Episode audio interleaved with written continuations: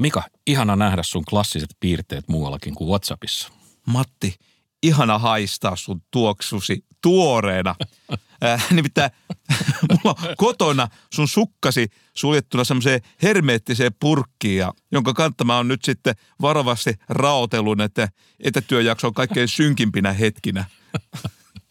ei tämä ei, aito aju ei kuitenkaan korvaa sitä. Hyvä. Etähöpinät on nyt toisin sanoen höpisty. Me on vaihdettu työasusteita pyjamasta farmarihousuun ja palattu samaan studioon. Ja ainakin täällä kaikki näyttäisi olevan suurin piirtein ennallaan, että meidän studioisäntä Ollin omenamehu on edelleen äklomakkea ja sun huumori, sun huumori, kuten kuultiin, niin ei ole karanteenissa ainakaan parantunut. Tota, ja Matti Kulta, nyt tässä kun pääsee mittailemaan, niin se näyttää, että sä oot kasvanut niin kuin ihmisenä, vatsa on ehkä jonkun verran kasvanut ja sä oot näköjään nyt käynyt parturissa. Kyllä mä uskaltauduin parturiin. Joo, tota, me kaikki nyt nähdään tämä sun pääsi suuruus niin kuin paremmin. Tämä on niin kuin ehkä aikaisemminkin tullut sanottua, niin tyhmempi voisi luulla, että siellä täytyy olla tosi paljon ajatuksia, mutta toisaalta niin, niin kuin se sanota kuuluu, että väärä ei korvaa laatua. Tänään me kyseenalaistetaan pelottomasti asiantuntijoiden valta. Meillähän on tässä yhteiskunnassa asiantuntijoita ja sitten meillä on huippuasiantuntijoita ja päälle päätteeksi meillä on, meillä on, niin, niin, ja meillä on johtavia asiantuntijoita. Ne, joita me kuvitellaan parhaiksi, antaa suosituksia koronanhoitoon, koronastrategiaksi, mutta sitten aina sieltä ilmestyy niin kuin joukko muita eksperttejä, jotka on täysin eri mieltä ja ikään kuin siinä olisi tarpeeksi, niin sitten mukaan tunkee vielä nämä itseoppineet somen epidemiologit. Toisin sanoen vastuu siirtyy kuulijalle, joka on jo ennestään vähän peloissaan. Me kysytään sitten, ketä meidän oikeastaan pitää uskoa. Joo, ja kaikki tai useimmat aina tuntuu olevan sataprosenttisesti varmoja siitä omasta kannasta, joka on vähän hämmentävää, koska aika harva asia on loppujen lopuksi sataprosenttisen varmaa. Mutta koska me olemme asiantuntijoita itsekin, niin me nyt teemme ennusteen ja me ennustamme, että mitkä tota, näistä koronan vaikutuksista jäävät pysyviksi – ja sitten me annetaan tuomio Vesa Vihrielän talousviisaiden ryhmän raportista. Näin on, ja nyt menee muuten nobelisti vakavaksi, kun Joo, tämä on. arvio annetaan. Sen päälle me puhutaan vielä etiikasta. Etiikkahan on pakopaikka, jonne kaupunkilainen intellektuaali vetäytyy, kun maailma alkaa ahdistaa näillä konkreettisilla vaatimuksilla. Pääseekö muuten sinne, vaikka ei olisi intellektuaali?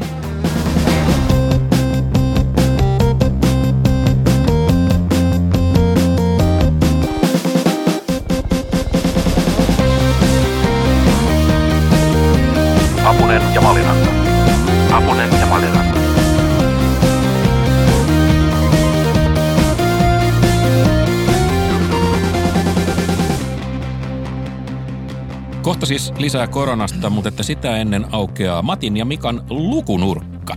Mika, jos sulle yksi 2010-luvun merkittävimpiä kirjoja oli Daron Ajamolun Why Nations Fail, erinomainen kirja minunkin mielestä, niin, niin, mulle Fantastinen. Ehkä, niin mulle ehkä tärkein oli, tai vaikuttavin oli Matt Riedlin The Rational Optimist. Ja, ja sen, niin kuin nimikin sanoi, niin se viesti on hyvin yksinkertainen – maailma on parempi Matille kuin, sopiva kirja.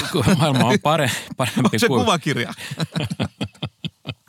maailma on parempi kuin me uskotaan. Ridley on siis biologia, tiedekirjailija, tiedejournalisti ja sen lisäksi hän on lordi. Oho, oikein okay, lordi. Halleluja. tota, parantaako se jotenkin näiden mielipiteiden laatua vai mikä tässä? Tämä oli niin sanottu rapala kaikille demareille ja huuleen. Näytti hyvin, hyvin tarttuvan, kun ajatelin sitä puhutaan. No ei, siis ei paranna hänen mielipiteettensä laatua, mutta ei se kyllä huononnakaan.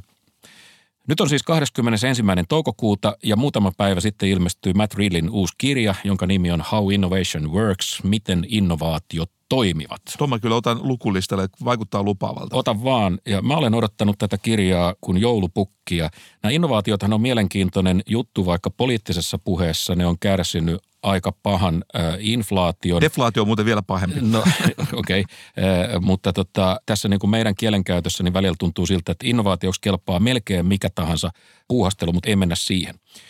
Ridley ottaa tässä kirjassa esille asiaa, joka on ollut viime vuosina aika lailla muutenkin puheessa, että ollaanko me ajautumassa jonkunlaiseen innovaatiokuivuuteen – Miksi tuntuu siltä, että innovaatioiden vauhti hidastuu, vaikka edellytykset pitäisi olla paremmat kuin koskaan? Vehkeet on paremmat, ihmiset on fiksumpia, rahaa on enemmän ja silti tuntuu, että mitään ei synny.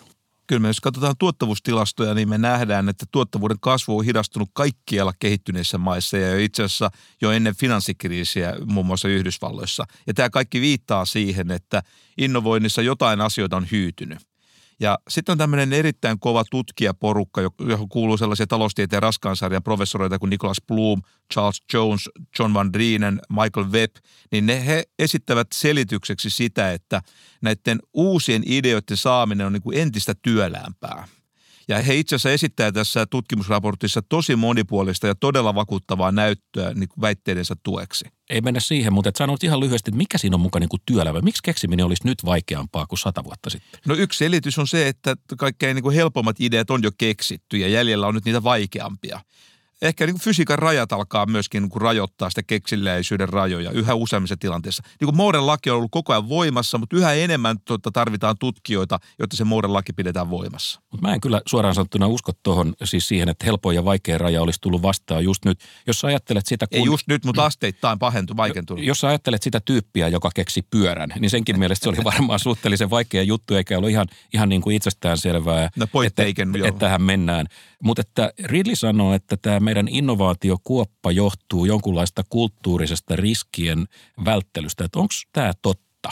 Ensinnäkin, näkyykö tämä innovaatiokuivuus meillä ja, ja onko kysymys tästä, että me mennään vähän niin kuin työryhmien ja raporttien ja päätöksenteon taakse piiloon? Mutta tässä täytyy muistaa, että tämä tuottavuuden kasvu hidastuminen ei tosiaankaan ole mikään suomalainen asia. Että tämä, niin kuin tuossa tuli mainittua, niin tämä hitaan tuottavuuskasvun eräänlainen pandemia lähti liikkeelle Yhdysvalloissa tuottavuustutkijoiden mukaan siinä noin vuoden 2003-2004 tienoilla, jossa tapahtui tämmöinen trendikäinen huonompaan suuntaan. Ja se on nyt sitten levinnyt kaikkialle maailmalle. Suomeen tämä hitaan tuottavuuskasvun pandemia levisi tämän finanssikriisin jälkeen ja sitten Suomessa tähän päälle tuli vielä muutama oma ikiomaa tuottavuustautia. Mm. No nythän me ollaan siis tietysti niin kuin moneen kertaan todettu, että jos vanhalta toiminnalta menee edellytykset tehdä sitä kannattavasti, niin, niin sitten täytyy vaan niin kuin ruveta tekemään jotain uutta ja, ja turha sitä on jäädä niin kuin itkemään ja tuet jäykistää ja meidän pitäisi vaan niin kuin hyökätä rohkeammin uuteen, mutta vaikeaa näyttää olevan. Joo, siis tosiaan aika monessa työpaikassa on tilanne se, että pitäisi alkaa kehittää jotain niin kuin aivan perustavalla tavalla uutta asiaa. Ja varsinkin tällaisessa tilanteessa sitten on sellainen tilanne, että liiallinen varmistelu voi tulla kalliiksi. Että itse asiassa kehitys tapahtuu kuitenkin usein yritysten ja erehdysten kautta, että pitää mennä niihin ensimmäisiin versioihin, joissa tapahtuu erehdyksiä. Ja jos niitä pelätään, niin se, tosiaan se eteneminen on liian hidasta. Ja tämähän on sellainen asia, minkä Tim Harford aikanaan on käsitellyt hyvinkin perusteellisesti erässä mainiossa kirjassa. Joka on? Kirjan nimi oli se, että miksi menestys alkaa aina epäonnistumisien kautta. Ridley ottaa esille tämmöisen ajankohtaisen esimerkin, joka on munkin mielestä aika kiinnostava. Hän kertoo, että kun 1930-luvulla hinkuiskään kehitettiin rokotetta. Se on muuten yksi näitä naisten tekemiä keksintöjä tai keksintössä naisilla oli ratkaiseva osuus. Siinä ratkaisevan panoksen antoi Leila Denmark-niminen amerikkalainen lastenlääkäri, kiinnostava tyyppi. Hän teki muuten töitä 103-vuotiaaksi. Hän, Kuoliko se hän, silloin? Hän, ei, kun hän kuoli 114-vuotiaana. Okei, okay. mut, se ei ole naurun asia, mutta onhan toi niinku... Mutta 103-vuotiaana töissä, niin se, siinä on asennetta. Mutta okei, okay, mutta takaisin hinkuiskään. Tämä rokotteen kehittäminen vei silloin tota, 30-luvulla kahdesta neljää vuotta. Nyt me toivotaan, että koronaa saataisiin rokote, mutta siihen menee tadaa kahdesta neljää vuotta ehkä. Ja miten tämä on mahdollista? Että tällä rintamalla me ei olla niin näyttää siltä, että meillä on kehitetty laisinkaan. No, itse asiassa tämän rokotteen keksimiseen ei mene noin kauan. Että meillä on nyt kerrottu, että näitä koronarokotteitakin on keksitty jo lukuisia. Ja joitakin on testattu jo apinoille ja, ja itse asiassa aika lupaavin tuloksin. Ja nyt meneillään on jo joitakin kliinisiä testejä. Eli näyttää siltä, että tämä viive tulee ennen kaikkea siitä, että halutaan testata tosi huolellisesti ennen kuin aletaan niin kuin koko väestöä rokottaa tämmöisellä rokotteella. Se on kuitenkin aika iso juttu laittaa tämmöistä kemikaalia verenkiertoon. Ja näitä sivuseurauksia on hyvin vaikea ennakoida. Ja tämä on hyvä esimerkki siitä, että varmuudella on hintansa. Ja tässä se hinta saa semmoisen ajallisen viivästyksen muodon. Lähtisitkö muuten itse koehenkilöksi? Tota, kyllä mä miettisin pari-kolme kertaa. okay. Ehkä neljännenkin kerran vielä. Okei. Okay. Innovaatiot tulee, kun on tullakseen, ja tämäkin on mielenkiintoista Ridleyä edelleen. Hän sanoi jossain, että kun Edison aikanaan patentoi sähkölampun, niin samaan aikaan eri puolilla maailmaa 21 jos muistan oikein, keksijää oli saanut tavallaan saman idean, olivat saman idean perässä. Nopea kerään voitot. Niin, mutta että siis niin kuin ajatus oli kypsynyt niin kuin kaikkialla, sitten yhtäkkiä vaan aika oli tullut. Nyt mm. on sähkölampun aika, PIM ja Edison sattuu olemaan näistä niin kuin nopein. Hakukoneiden kanssa kävi vähän niin kuin samalla tavalla. Idea tihentyy, se vähän niin kuin roikkuu ilmassa ja sitten se jo putoo jonkun syliin. Tämä on hyvä esimerkki siitä, että me usein henkilöidään näitä, ne on tämmöisiä sankarihenkilöitä, mutta usein nämä henkilöt vaan niin kuin ikään kuin tekee se, mikä on jo ilmassa. Niin. Mutta tarkoittaako tämä sitä, että innovaatiot on tietyllä tavalla niin kuin väistämättömiä? kun me ollaan vaan kärsivällisiä, niin sitten tämä tihentymä tapahtuu ja ne putoo niin kuin jonkun syliin. Tota, on siinä jotain deterministista, tota, että kuitenkin tieto on kumulatiivista ja se ihmisillä on hirveä tuota mielenkiinto asioihin ja uteliaisuus ja se ruokkii tätä innovatiivisuutta. Ridlin ajatus on se, että näiden ideoiden pensaspaloja niin kuin sammuu tai niitä sammutetaan aika ajoin. Ja taantum- Huono hallinto sammuttaa niitä. Joo, joo. Ja silloin taantumus ottaa tilaa. Mutta tämä innovointi on kuitenkin liian monimutkainen prosessi ihan kokonaan pysäytettäväksi sen takia, kun meillä on, ihmiset on uteliaita ja se on niin utelias eläin. Mm. Ja sen takia innovointi on tosi mahdoton estää, mutta kyllä itse asiassa valtiovalta voi kuitenkin siihen, voi, voi se niin kuin, hidastaa sitä ja sitten on kuin negatiivinen asia, mutta toisaalta valtiovalta voi myöskin vaikuttaa siihen, että mihin se suuntautuu se innovointi. Mm. Ja nyt esimerkiksi iso kysymys kuuluu, että miten tämä innovointiponnistelut saataisiin suuntautumaan niin kuin entistä voimakkaammin ilmastonmuutoksen torjumiseen tai tämmöisten epidemioiden torjumiseen. Mm. Mutta mitä sitten, kun eh, innovaatiot eh, vähän kukkii eri paikoissa eri tavalla, niin, niin minkälaisessa ilmastossa ne kukkii parhaiten? Rilli listaa itse näitä reunaehtoja. Hän sanoi, että desentralisaatio, siis tällainen ei – keskittyminen olisi tärkeää, että syntyisi tällaisia mikroympäristöjä. Ja yhdessä haastattelussa hän sanoi, että Eurooppa aikanaan kukoisti sen takia, että se oli täynnä saaria ja vuoria ja sitä ei ollut helppo yhdistää toisin kuin Kiinaa, jossa Ming-dynastian aikana niin, niin lupaava tekninen kehitys pysähtyi niin kuin täysin. Ja kielet oli hajanaisempia. Niin. niin. Et Nalle Valruushan joskus kehu sitä Euroopan mallia, joka vallitsi niin sanotun pyhän roomalaisen keisarikunnan aikana ja, ja silloinhan Eurooppa oli juuri tällainen pikkuvaltioiden tilkkutäkki ja, ja tämä oli siis aika, joka alkoi keskiajalta, päättyi 1800-luvun alkuun muistaakseni. Tota, miten se nyt on, että mun muistin mukaan tämä pyhä roomalainen imperiumi ei ollut mitenkään kauhean erikoisen pyhä, jos se katsoi sitä toimintaa, eikä, eikä oliko se edes roomalainenkaan. Ja, oliko, se edes? E, oliko, se, oliko se edes imperiumi, että, mutta ihan hyvä vertaus kuitenkin, että kolme kohtaa vähän jos korjattaisiin. Joo, se pitää paikkaa, olet ihan oikeassa se oli tällainen desentralisoitunut monarkki, jossa oli satoja ja kreivikuntia ja, ja, ja vastaavia. Sitä paitsi se oli kyllä varsin väkivaltainen ympäristö. Ja tota, pyhästä e, syystä. EU, EU on siihen verrattuna tylsä ympäristö, että olisiko se sitten kuitenkin parempi. Vai onko tämä juuri se meidän innovaatiohitauden ongelma, että meillä täytyy olla tällainen sopii varmasti kaikille ajattelut. Me joudutaan ottaa huomioon niin monia erilaisia poliittisia, kulttuurisia intressejä, että sitten loppuu voimat tota, ehkä yleisemmällä tasolla nyt voisi sanoa, että, että tämmöinen kilpailu tai ehkä tarkemmin sanonut kamppailu on yksi tämmöinen innovoinnin tärkeä kiihoke. Eli Euroopassa oli ehkä tämmöinen kilpailutilanne näiden tilkkutekin eri osissa. Mutta tota, jos mä oon ymmärtänyt oikein, niin tota, Nokia taisi aikanaan jopa kilpailuttaa omia tutkimusyksiköitäkin. Ja tämmöisiä puheita olen kuullut. No, ok, Nokialle kävi myöhemmin aika huonosti, mutta pitkäänhän sillä meni tosi mahtavasti. Että kyllä ne jo monia asioita teki oikein, niin tuommoinen Nokian menestys muuten tota, on mahdollista. Ja ehkä tämäkin on taas sellainen asia, että pitäisi löytää semmoinen kultainen keskittie tai keske... taas tulee tämä keskusta. ekonomistin mantra, että ei tätä eikä tuota, vaan jotain siltä väliltä. Joo, niin, että, no, mutta aika usein taas, että pitäisi löytää tasapaino, käydä kauppaa eri suuntaan, että on tämä yhteistyö ja sitten taas kilpailu tai kamppailu. Ja ehkä tämäkin on taas nyt en... niitä asioita, että se vastaus löytyy jostain sieltä välillä. Aina me päädytään tähän samaan. Luonnonlaki. Kaima Ridley on loistava kirjoittaja ja kuten sanottua, niin, niin sen lisäksi hän on aatelinen. Hän on siis Ridlin viides varakreivi ja se kuulostaa musta kyllä tosi niin kuin magelta. Ajattelisi, jos säkin olisit Lordi Maliranta Kulosaaren kolmas varakreivi. Ei tätä nauramatta pysty edes sanomaan, mutta kuulostaa se nyt paljon paremmalta kuin tutkimusprofessori. Kuulos nyt työelämäprofessori. Toi sun tittelisi kyllä kuulostaisi jotenkin paremmalta, kun siitä ottaisi sen ensimmäisen T-sanan kirjaimen pois. Ja, ja ehkä se professori osakin voisi Sekin on liikaa. Sitten alkaa olla kohdalla.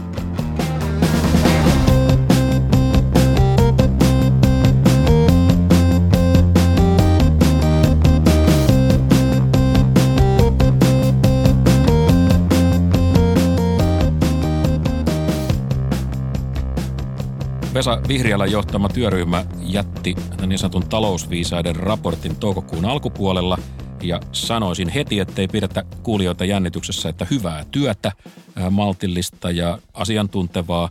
Mua ilahdutti siinä erityisesti tämä hahmotelma yritysten yleistuesta, joka on siis riittävän suoraviivainen ja nopea, että se voisi toimiakin.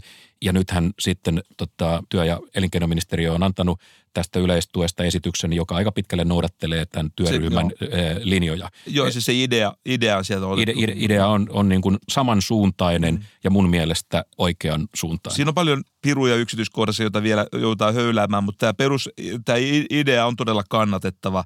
Tässähän tukea myönnetään sillä perusteella, että kuinka paljon taloudellisia menetyksiä tämä, nimenomaan tämä pandemia on suoraan aiheuttanut kullekin yritykselle, että e, e, vähän kuin toimialasta riippumatta. Joo. Ja tosiaan se on suoraviivainen, nopea, koska se perustuu rekistereistä saatavaan itse asiassa sangen reaaliaikaiseen tunnuslukuun joka nyt sitten kertoo sitten sen, että kuinka lujan iskun kukin yritys on saanut ja sen iskun lujuuden perusteella sitten määritellään sitä rahasummaa. Ja just tänään tämä pitäisi mennä, että sen tuen perusteet ovat läpinäkyviä, nopeasti havaittavissa, ne löytyy tilinpäätöksestä tai, tai rekistereistä, että ei tarvitse sitten ruveta niin kuin yksin kappaleen niitä hakemuksia kääntelemään. Eikä tekee harkintoja sinne niin, väliin. koska sitten sit se menee niin kuin vaikeaksi ja, ja, ja hitaaksi. Ja hitaaksi. Mm. Et mun täytyy nyt tässä puolustaa sen verran Business Finlandia, joka on saanut tässä tukiasiassa aika voimakkaasti kuonoa ja, ja, ja mun mielestä pikkusen syyttä, koska ne on toiminut tässä ihan omien sääntöjensä mukaan. Heillä on omat reunaehdot, joilla he voi tukea tukea myöntää, ne on ollut voimassa, he on toiminut sen mukaan ja jakanut tukea nimenomaan niin kuin innovaatioille. Ja kovassa paineessa. Ja kovassa paineessa, valtavan niin kuin varmaan moninkertainen määrä hakemuksia normaaliin verrattuna. Mutta vika on ollut vaan siinä, että se on ollut täysin väärä instrumentti tämän shokin hoitoon ja nyt me on saatu sellainen työkalu, jota me tarvitaan ja mä todella niin kuin toivon, että tämä toteutuu siinä muodossa, kun nyt näyttäisi. Lupaavalta näyttää ideana on tosiaan suunnata tuki mahdollisimman tarkasti ja tasapuolisesti niihin yrityksiin, joihin tämä, tämä pandemia on iskenyt. Ja yksi etu tässä on se, että, että tällä tavalla näitä julkisia varoja käytetään niin mahdollisimman tehokkaasti, että jos sulla on rajallinen määrä vettä ja sulla on tulipalo tullut, niin sitä ei kannata levittää pitkin metsää, vaan keskittää se vesi ennen kaikkea niin tulipesäkkeisiin, ainakin siinä ensimmäisessä vaiheessa. Joo, ja se vesi kannattaa levittää sinne aika niin kuin nopeasti. Et nythän on vaan niin kuin hyväksyttävä se, että ihan kaikki tuki ei osu optimaalisesti maaliin. Joo, roiskuu vähän sivuun, mutta, mutta, mutta kun meillä on, tähdätään oikeaan paikkaan. Mutta kun meillä on läpinäkyvät kriteerit, tällainen tilinpäätökseen perustuva niin kuin ajattelu, niin kyllähän se vähentää manipulaation mahdollisuuksia. Mä olin vähän sokeerattu, kun sun kollegas Ilkka Kaukoranta twiittasi tuossa jotakin aikoja sitten, että, että meidän pitäisi nyt tässä tilanteessa tukea mieluummin uutta liiketoimintaa, kuin pitää hengissä pre-koronaliiketoimintaa, niin kuin hän sanoo. Ja, ja musta tämä on kyllä, mä, mä ymmärrän, mitä tällä ajetaan takaa, mutta tämä on musta vähän niin kuin järkyttävä lausunto, koska meillä on täällä pre-korona-osastossa, niin meillä on paljon huipputehokkaita, innovatiivisia yrityksiä, jotka saattaa olla esimerkiksi jonkun globaalin tuotantoketjun osia – tuottaa isolle globaalille toimijalle alihankkijana jonkun osan ja sitten sieltä vaan ilmoitetaan, että nyt kaikki maksuliikenne pysähtyy niin kuin tänään niin se yritys on edelleen yhtä hyvä kuin eilen. Että kyllähän meidän täytyy näistä pitää huolta. Siellä on valtava määrä ihmisiä töissä, ne tekee huippulaadukkaita tuotteita. Mun on vaikea uskoa, että Ilkka Kaukuranta olisi kovasti eri mieltä tästä, että meillä olisi niin kuin hyvä olla vieraana Ilkan kanssa käydä tätä asiaa perusteellisemminkin läpi, mutta ei mennä nyt sen enempää. Tämä on niin kuin helppo olla samaa mieltä, että jossain vaiheessa meidän täytyy myöskin, kun meillä on sitä vettä rajallinen määrä, niin täytyy miettiä sitä suuntaamista, mutta nyt ollaan vielä akuutissa tilanteessa, nyt ollaan vielä niissä pensaspaloissa, että ehkä tältä osin tilanne on selkeä. Mutta tota, siis se, mitä tässä on tapahtunut, niin – tavallaan tämmöisen talouden pelikentälle on tullut sitten monenlaisia niin pahoja kuoppia. Ja tässä kilpailu- ja kuluttajapolitiikassa usein korostetaan sitä, että se pelikenttä pitäisi olla tasainen. Eli olisi tärkeää, että noihin kuoppiin nyt saataisiin kun mahdollisimman nopeasti täytettä, nimenomaan niihin kuoppiin sitä täytettä. Että se saataisiin se pelikenttä sitten semmoisessa tasaiseksi, koska tasaisella pelikentällä tämä markkina toimii paremmin. Ja tukien tarkka suuntaaminen olisi sitten siis tässä mielessä tärkeää paitsi – tota, tämän niin kuin julkisten varojen säästämisen kannalta, myöskin tämän markkinoiden toimivuuden kannalta. Maalinteko on helpompaa tasaisella kentällä, sanoi Saki Riihilahti, me uskomme. uskomme. Ja se suosisi nimenomaan taitavaa laukoja. Jos on huono laukoja, niin sitten niin no, sit, toivoisi. Sitten sit me ei puhutakaan Riihilahdesta. Niin, ei puhuta Riihilahdesta silloin. silloin tota, Hänhän veti niitä rankkareita niin kuin 100 prosentin todennäköisyydellä sisään. Sanoo hän. Ilman kuoppia. Sanoo hän Nythän me ollaan siis tilanteessa, jossa koronarajoituksia on lievennetty ja odotellaan, että mitä kesä ja syksy tuo tullessaan ja e, mitä tähän epidemiaan tulee, niin maaliviivaa ei, ei vielä näy. Se on, se on erittäin tuskallista. Sillä on turha niin kuin spekuloida, mutta sen sijaan me voidaan hyvällä syyllä kysyä, että mitä pysyviä tai pitkäaikaisia muutoksia koronalla voi olla. Ja koska meidän oma mielikuvitus on rajallinen, me tarvitaan vähän kyynärsauvaa, niin me soitettiin professori Mika Pantsarille kuluttajatutkimuskeskukseen. Joo, äh, Kaima sanoi, että ehkä aika odotustikin, että varmastihan tästä jää vaikutuksia. Tällaiset häiriötilat aika usein, itse asiassa voisi sanoa, että yleensä jopa kiihdyttää semmoisen murruksen kynnyksellä olevia toimialoja tai toimintoja. Hän otti esimerkiksi tämän 90-luvun laman, jossa tavaratalot ei niin kuin siinä juuri kärsineet, mutta valokuvausliikkeet meni – Mm. koska teknologinen muutos oli edennyt siihen vaiheeseen, että se oli niin kuin kipsatilanne. Digi, digikuvauksen idea oli jälleen tihentynyt, se oli ilmassa. Ja, ja sitten tarvittiin se... viiden napautuslama, joka niin kuin syökkäsi sen seuraavalle portaalle. Yes. Eli tosiaan kun tässä oli se tilanne, että lama niin kuin kiihdytti prosessia, että se oli eräänlaista luovaa tuhoa nyt sitten ehkä. Nyt näyttää siltä, että taas tavaratalot on vuorostaan vaikeuksissa. Mm. Ja nyt sitten nettikauppa on tota, sitten semmoisen murroksen edessä, joka saattaa saada tässä semmoisen töytäyksen eteenpäin vielä. Onhan se edennyt aikaisemminkin, mutta, on, mutta va- kiihdytysvaihde päälle taas. On, on. Se on ollut iso loikka ja varmasti siitä jää pysyviä vaikutuksia, että ruoan tavaran ja, ja varsinkin ruoan kotiin kuljetus se on lisääntynyt kovasti Kiinassa. Kai jo niin kuin 30 prosenttia ruoasta niin, niin menee, menee, jos muistan oikein, niin, mm. niin tota, tällä lailla. Pantsar sanoi, että jos me ruvetaan miettimään tätä kaupassa käyntiä niin kuin sellaisena toimintana, josta aiheutuu jonkinlaisia kustannuksia, niin se on ällistyttävää, että mikä on tämän kaupassa käynnin tota, hinta, kun ihmiset lähtee autolla sinne markettiin. Ja he oli aikanaan tutkinut kuluttajatutkimuskeskuksessa, että paljonko ihmisten kaupassa käymiseen käyttämä aika maksaisi niin kuin summana, jos käytettäisiin niin kuin mittatikkuna esimerkiksi kotiapulaisen sellaisia. Nyt ei ole, mutta jonkun, niin, mutta siis jonkun tällaisen pienituloisen ihmisen tuntipalkkaa ja, ja he päätyi siihen, että tämä loppusumma on valtava. Että se on, se on niin kuin samaa luokkaa kuin silloiset sosiaali- ja terveysmenot mielenkiintoinen havainto. Tosin ihmisillähän nyt on muitakin syitä käydä kaupassa, no, että se niin. on varmasti ajanvietettä monille. niin, niin, mä nyt voisin tämmöisenä sivullisena kokemusasiantuntijana nyt niin kuin sanoa tosiaan, että että kaupassa harrastettava shoppailu ei kaikille ole kyllä aina niin kuin työtä. Luulen ymmärtäväni, mitä tarkoitat. että tota, se ei yritä tehdä mahdollisimman nopeasti. Mutta on tietysti totta, että meillä on tämmöinen verokiila, jonka seurauksena meidän voi niin kuin useissa tilanteissa olla taloudellisesti kannattavaa tehdä se työ – että niin kuin haetaan kaupasta itse nyt vaikka se hernepurkki. Mm. Sen sijaan, että hankittaisiin hernepurkin toimittamispalvelu. Vaikka jälkimmäinen vaihtoehto voisi olla niin kuin sekä ekologisesti että muutenkin niin kuin järkevämpää. Joo. Paljonhan tässä on suurtu sitä, että kuka tässä kriisissä häviää ja, ja vähän vähemmän on mietitty sitä, että kuka tässä voittaa tai kuka tässä voisi voittaa. Näin on. Mika sanoi, että siis Kaima Mika, että tässä tota, olisi paljon niin mahdollisuuksia terveysteknologian ideoille. Et nyt, niitä on nyt se kypsimässä tuolla, ja hän ottaa esimerkiksi tämmöisen Mikkelissä toimivan Genano-nimisen yrityksen, jolla on patentti puhdistaa ilmastointikanavia tämmöisellä sähkökentällä. Voimakkaalla sähkökentällä, joo. joo se saa kiinni semmoisia hiukkasia, jotka ovat kooltaan sadasosa siitä, että mihin tämmöiset normaalisuodattimet pystyy. Okay. Ja tota, siitä sitten pienempi alkaa olla jo molekyyli. Että kuulostaa pöpö... maalikosta aika tiheältä kammalta. Kuulostaa, että siitä ei pöpö helpolla läpi, läpi juokse. Joo, tässä olisi nyt monenlaisia mahdollisuuksia ja, ja, ja suomalaiset, jotka on teknologisesti aika hyviä, niin, niin mä luulen, että tota, tässä on meillä kaupankäynnin paikka. Mika Pantsar sanoi, että entisaikoihin hän muistutti, että aikanaan hän oli siis, kun puhutaan tästä ruoan ja tavaroiden kotiin kuljetusta, aikanaan hän oli tapana se, että, että kauppiaat kiersi ovelta ovelle myymässä niin kuin tavaraa. Että me ollaan, vanhaan. Niin, että me ollaan tietyllä tavalla niin kuin palaamassa. Mutta se oli ennen kuin oli verokiila. Viimeinen kiertävä kauppias, jolta mä olen ostanut mitään, oli Pentti Linkola, joka kiersi Tampereella Pyynikillä myymässä tuoretta pyydystämänsä kalaa. Tästä on jo jonkun verran aikaa. Okei, okay, hän ei välittänyt verokiilasta. M- mutta tota, mun paras kokemus tästä oli se, kun kerran mun ovikello soi ja menin avaamaan ja siellä oven takana oli tämmöinen siisti, vakavanoloinen nuori mies, joka sanoi mulle, että ostatko paskaa? ja, mä, ja mä vastasin, että ai, kyllä aika, aika, ajoin, aika ajoin niin on tapahtunut, mutta että mistähän nyt mahtaisi olla kysymys. Ja kävi ilmi, että hän edusti jotain tällaista niin kuin yleisyödyllistä järjestöä ja sen nimissä he myi tota hevosenlantaa puutarhaa ja se on erittäin hieno tuote ja mä ostin heti monta säkillistä, mutta tätä myyntipuhetta mä kehotin hiukan, hiukan hiomaan. No eihän se höpöttelystä parane. Tuo, tuo kaverihan meni suoraan niin kuin asian ytimeen. Ja sitä paitsi tajusi ehkä sitten nimenomaan, että nimenomaan tälle asiakkaalle, Matti Apuselle. Teki pikaisen asiakasanalyysin. Puhui, puhui yksinkertaisilla lauseilla. että ehkä sä ette niin oikein ymmärtänyt hänen nerokkuuttaan, joka oli niin syvemmän kaltaista tässä tapauksessa. Se voi olla.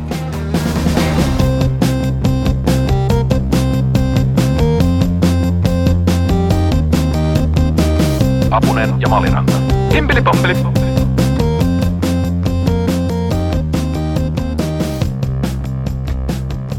Mediahan on ollut täynnä koronaa jo yli kaksi kuukautta ja, ja siitä on nyt tietoa erilaisia näkemyksiä ja vaihtoehtoisia faktoja ollut liikkeellä aika paljon.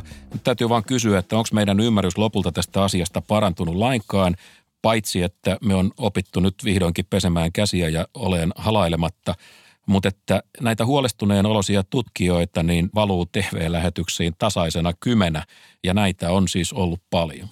Joo, asiantuntijapuolella niin koronan kasvot on olleet tämmöisiä kuin THL, taas Mika Salminen, Kaima Salminen, Markku Tervahauta, josta nyt tämä jälkimmäinen tosiaan on jotenkin mystisesti kadonnut kuvasta johonkin.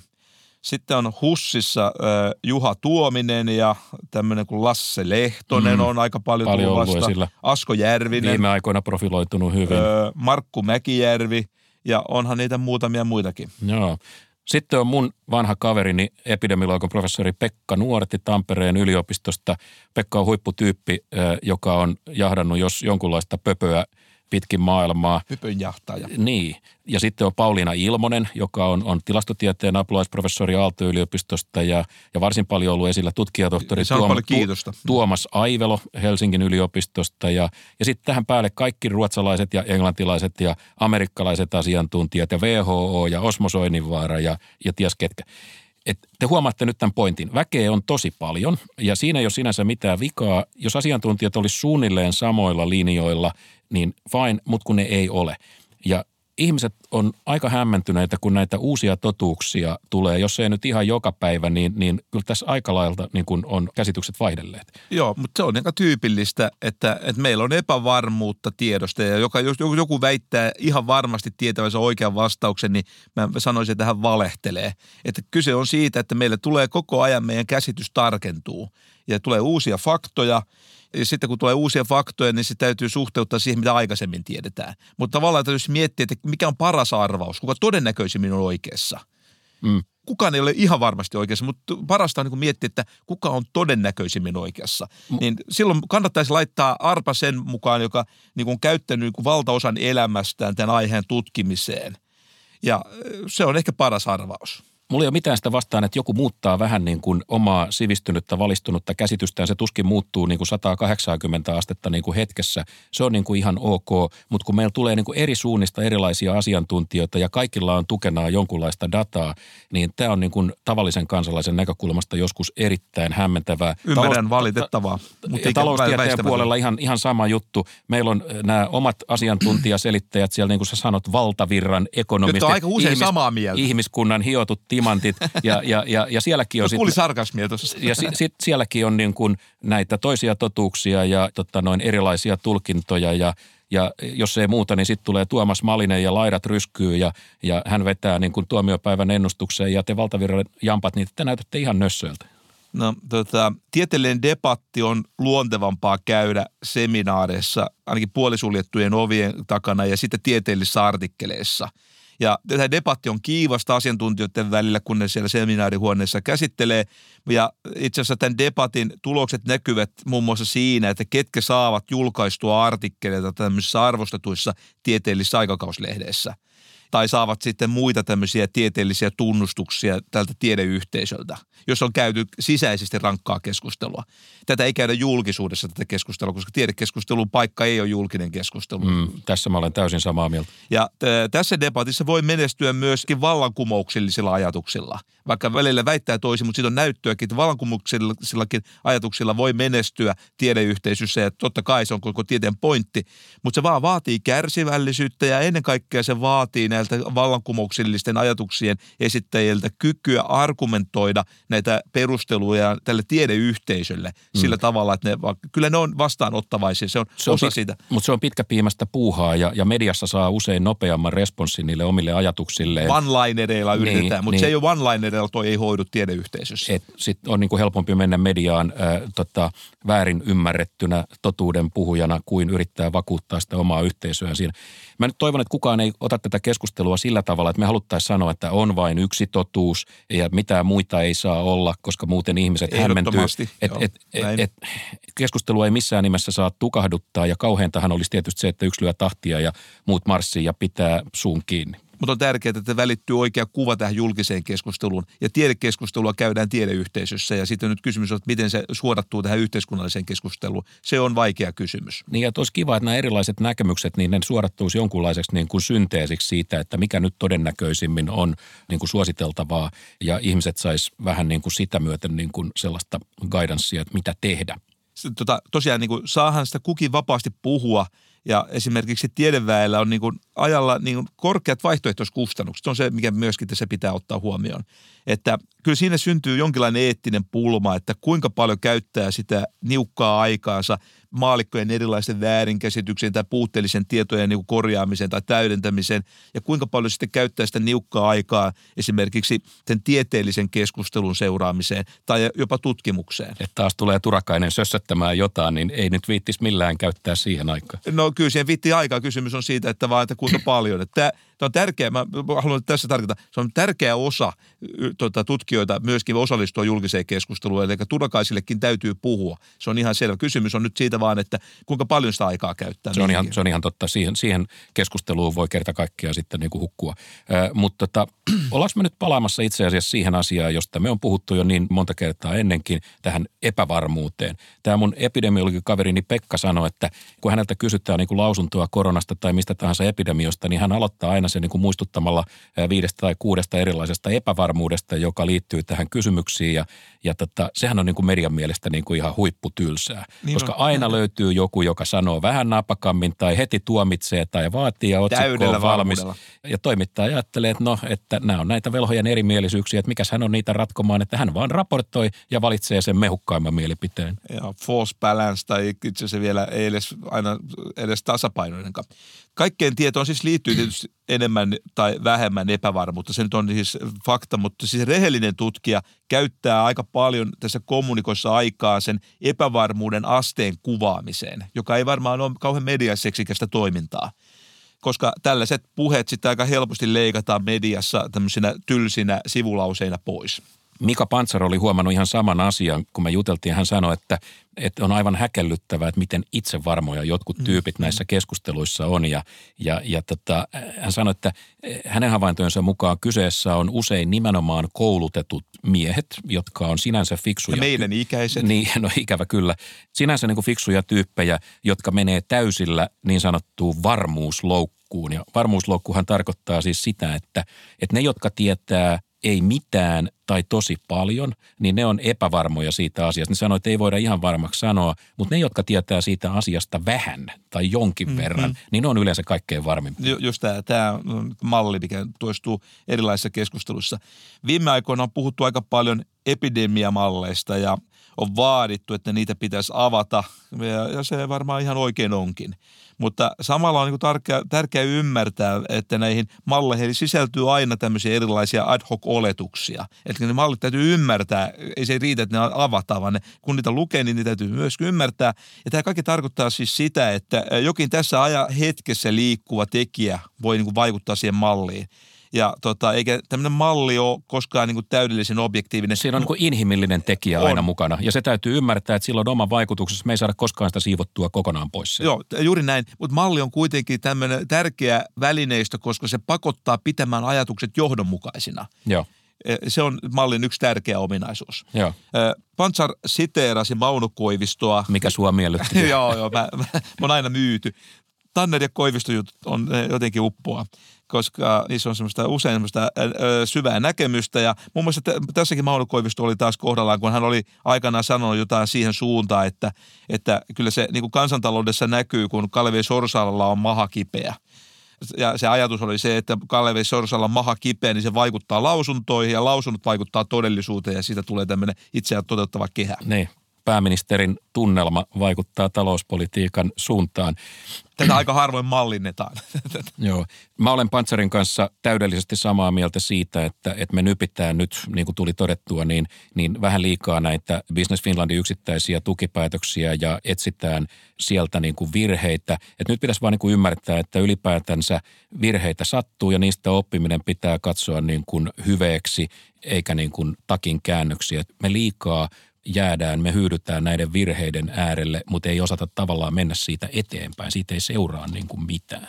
Niin, tämä sun suosikkiekonomisti John Maynard Keynes. Pese suusi. hänellä oli tähänkin osuva tokaisu, joka meni jotenkin niin, että, että hän saattaa niin kuin muuttaa mieltänsä, jos faktat muuttuu. Ja sitten hän kysyy, että – no mitäs tyhmempi siinä tekisi, äh, mitäs tyhmempi tekisi Lordi Apunen, Oi, toi kuulosti, jos faktat muuttuu. Toi, toi, kuulosti, toi kuulosti jo paremmalta. Joo, mä olen samaa mieltä, että täytyy olla kykyä muuttaa käsityksiään, mutta että sitten on se asia, joka mua vähän niin kuin huolestuttaa, joka tuntuu olevan aika iso tekijä näissä tämän tyyppisissä asioissa, että, että joko niin kuin ylimielisyyden takia tai ennen kaikkea kasvojen menettämisen pelossa ei uskalleta katsoa niin kuin totuutta silmiin. Ja kyllä tästä tätäkin on vähän niin kuin ollut, ollut ilmassa – mutta jos me nyt tiivistetään tämä niin summa summarum, tämä keskustelun osa, niin, niin mä sanoisin, että ottakaa älyllinen itsepuolustusasento aina kun joku rupeaa somessa sauhuamaan yhdestä yksittäisestä tutkimuksesta. Tämä on musta aika hyvä sellainen älyllinen varokeino. Joo, se on juuri näin, että yksittäinen tutkimus tosiaan aika harvoin on niin kuin tietämyksen kannalta se ratkaiseva juttu. Olennaisempaa on aina arvioida, että millainen on tieteellinen näyttö on kasaantunut lukuisista aikaisemmista tutkimuksista. Ja jos nyt on pakko tyytyä niin kuin yhteen artikkeliin, niin tota, sitten olisi syytä niin kuin kaivaa joku tämmöinen niin sanottu meta-analyysi tai kirjallisuuskatsaus, jonka on tehnyt jonkun asiantunteva tutkija, jossa sitten vedetään yhteen se kumuloitunut tieteellinen näyttö. Tässä muuten vinkki medialle. Ihanaa, kun sä oot noin idealisti, sä opetat mediaa. Eikö se, kuulu, se on kolmas tehtävä? Professorin kolmas tehtävä.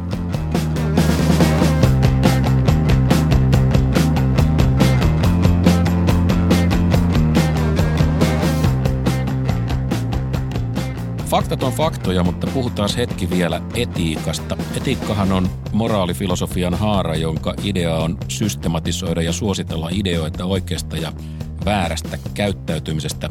10. toukokuuta Helsingin Sanomissa oli superkiinnostava ja ilahduttava monipuolinen juttu. Elli Alina Hiilamon kirjoittama juttu lähti liikkeelle Paul Lilrankin EVA-analyysistä, jonka nimi on Pelko pandemia. Siinähän Lilrak sanoi, että koronakuolemia on Suomessa ehkäisty valtavilla summilla.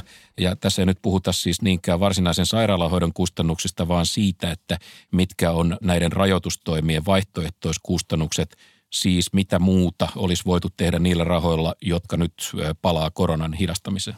Tämä vaihtoehtoiskustannus on tärkeä näkökohta ja tosiaan tämä Hesarin juttu oli hyvä monella tavalla. Lilrangin vastaus oli tämmöinen laatupainotettujen elinvuosien kustannus. Niin kuin siinä arvioidaan, että kuinka pitkään potilas elää tämän hoidon jälkeen ja millainen tämä elämän laatu on sen hoidon jälkeen. Ja normaalisti tämmöisenä kipurajana on pidetty tämmöistä 50 000 euron summaa jos se rahalliseen muotoon laitetaan. No se, mikä tässä, tämä periaate on hyvä ja mm. hyvä näkökohta. Mutta sitten tullaan yksityiskohtiin. Jotka on ne pirullisia. Ja tämä kustannusten laskeminen on tässä tosi kinkkinen kysymys. Se on itse asiassa tässä jopa niin poikkeuksellisen kinkkinen kysymys, koska tässä on poikkeuksen paljon epävarmuutta. Ja tämä on sellainen asia, mistä esimerkiksi kollegani Helsingin yliopiston professori Antti Ripatti on todennut Twitterissä – sillä eihän tämä taloudellinen pudotus, joka meillä nyt on tapahtunut korkeintaan ihan osittain vaan näiden valtion toimista, näistä rajoitustoimista. Iso osa tästä taloudellisesta romahduksesta on tullut siitä, että ihmiset on tullut entistä varovaisempia. Mm. Ja pitäisi niin kuin arvioida sen valtion toimenpiteiden niin kuin aiheuttamaa kustannusta. Mm. Ja sen takia tässä pitäisi vertailla kahta vaihtoehtoista tilaa. Että mikä olisi... Rinnakkaistodellisuus. Niin, nimenomaan rinnakkaistodellisuus. Tämä todellisuus ja sille rinnakkainen todellisuus. Että mikä olisi tämä talouskasvu ollut ilman näitä sulkuja. Joo. Ja paljon se nyt sitten on tässä Hesarin jutussa sun kollegas Petri Böckerman, terveystaloustieteen professori, ja, tota, hän meni siihen suojapaikkaan, mihin taloustieteilijät aina menee tässä ei kohtaa. Me aina. Ja, ja, ja sanoo, että tietoa ei ole tarpeeksi, joka kai kuuluu suomeksi, että rahoittakaa ekonomistista tutkimusta. Mutta oikeassahan Böckerman on siinä, että näiden laatupainotettujen vuosien soveltaminen koko talouteen, niin melkoista venyttämistähän se on. Öö, joo, tota, tietysti se, että jonkun asian laskeminen on vaikeaa, niin ei vielä välttämättä riitä perusteeksi, ettei pitäisi yrittää ollenkaan laskea. Hmm. Nimittäin mielivaltainen arvailu on luultavasti hyvinvoinnin kannalta vielä tuhoisempaa toimintaa. Niin, kun tämä ongelmahan tässä on se, että päätökset pitää tehdä nyt. Ja, ja, ja se, että on vaikea laskea ä, tällaisia vaihtoehtoiskustannuksia, niin ei tarkoita sitä, etteikö niitä pitäisi ollenkaan laskea, koska mitä muuta meillä on? Ei meillä ole mitään, hmm. mitään muuta. No, seuraavaksi Hesarissa niin eetikot ryhmitty puolustukseen ja, ja käytti tämän ennalta aika arvattavan argumentin ja sanoi, että, että ei ihmisen elämää voi mitata rahalla. Helsingin yliopiston sosiaalietikan professori Jaana Hallamaa sanoi tässä Helsingin Sanomien jutussa näin. Kaikenlaisia asioita voidaan laskea, mutta arvosta voidaan puhua eri merkityksissä. Ihmistä ei voi korvata. Ei ole mitään rahallista summaa, jolla voidaan kompensoida juuri se ihminen, joka meistä kukin on lausunto on musta vähän niin kuin oppikirjasta, kuinka hämmentää keskustelua humaanin kuuloisilla lauseilla, jotka eivät edistä keskustelua, mutta antavat esittäjälleen turvaa. Aika pitkä Tä, oppikirja, niin että sanoisit editorille vähän. Musta se oli oikein, oikein, se oma napaka? oikein, oikein äh, iskevä. No tämä on rumasti sanottu, mä myönnän sen, mutta että mua jonkun verran nyt tämä asia niin kuin harmittaa. Ei tietenkään ihmistä voi korvata, ei tietenkään ihmiselle ole hintaa. Mutta niin kuin sanottu, jollain lailla meidän täytyy pystyä tekemään näitä perusteltuja valintoja. Jonkun on ne tehtävä. Niin ja niitä tapahtuu valintoja joka tapauksessa. Me itse käymme päivittäin eettistä kauppaa omalla ja läheistämme hengellä. Että esimerkiksi siinä tilanteessa, kun lähdetään autolla perheen kanssa mökille – niin me otamme silloin siinä päätöksestä tehdessä niin nollaa suuremman riskin, että sen matkan aikana kuollaan tämän valinnan vuoksi hirvi voi hypätä tielle tai rattijuoppo voi niin törmätä meihin. Mm.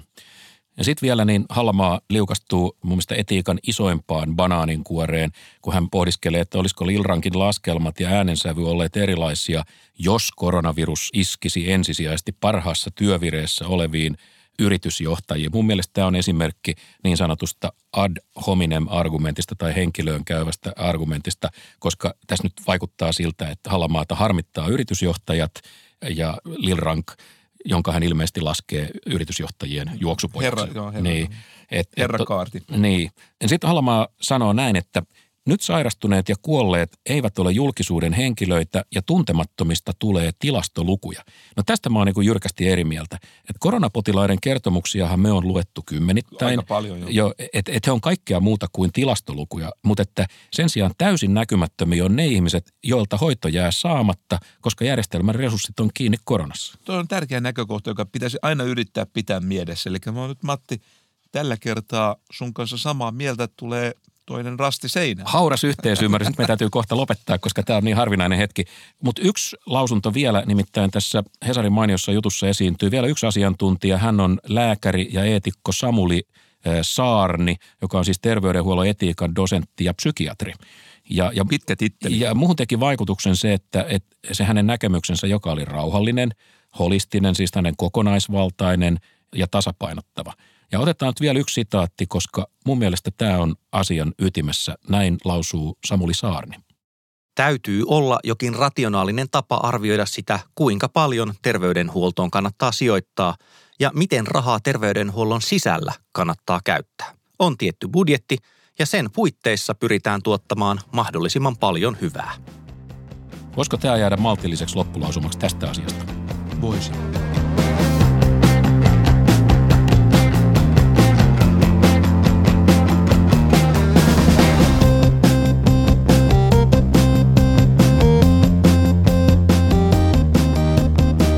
Apunen ja Maliranta.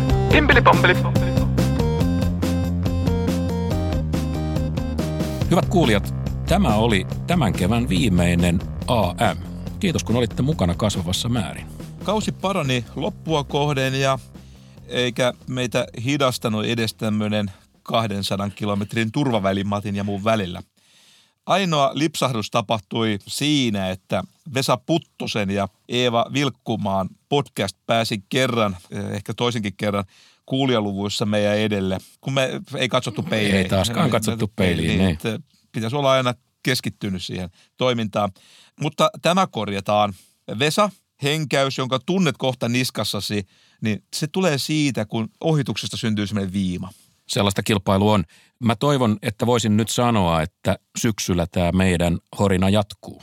Mm, no, jatkuuhan se me ollaan menty niin kuin liian pitkälle. Eihän tätä nyt tähän voi niin kuin lopettaa tietenkään. No ei tietenkään. Mistä muuten ihmiset sais, äh, sais tota kuukausittaisen Adjemolu-annoksensa. Ja, ja mitä Adjemolulle kuka... menestyy? Breikkaako tämä kaveri? Niin. Ja, ja, ollaan ja, seurattu häntä. Ku, ku, edesautettu hänen uraansa merkittävällä tavalla. Pökitty häntä kohti Nobelia. Ja kuka muuten tulkitsee ihmisille nykyajan oraakkeleita, ekonomisteja, siis näitä epäselvästi mumisevia tyyppejä, jotka, no nyt, jotka, jotka väittää tuntevansa markkina, mutta ne ei ole löytänyt vielä markkinoida parturia tai räätäliä.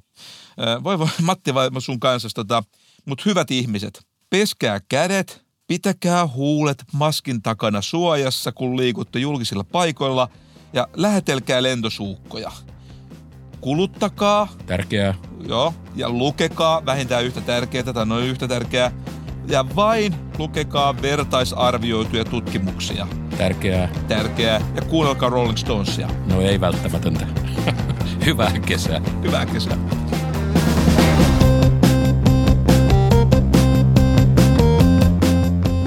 Hyvät kuulijat, kiitos, että olitte mukana ja levittäkää sanaa. Levittäkää sanaa. Tämä jakso löytyy kaikista podcast-palveluista.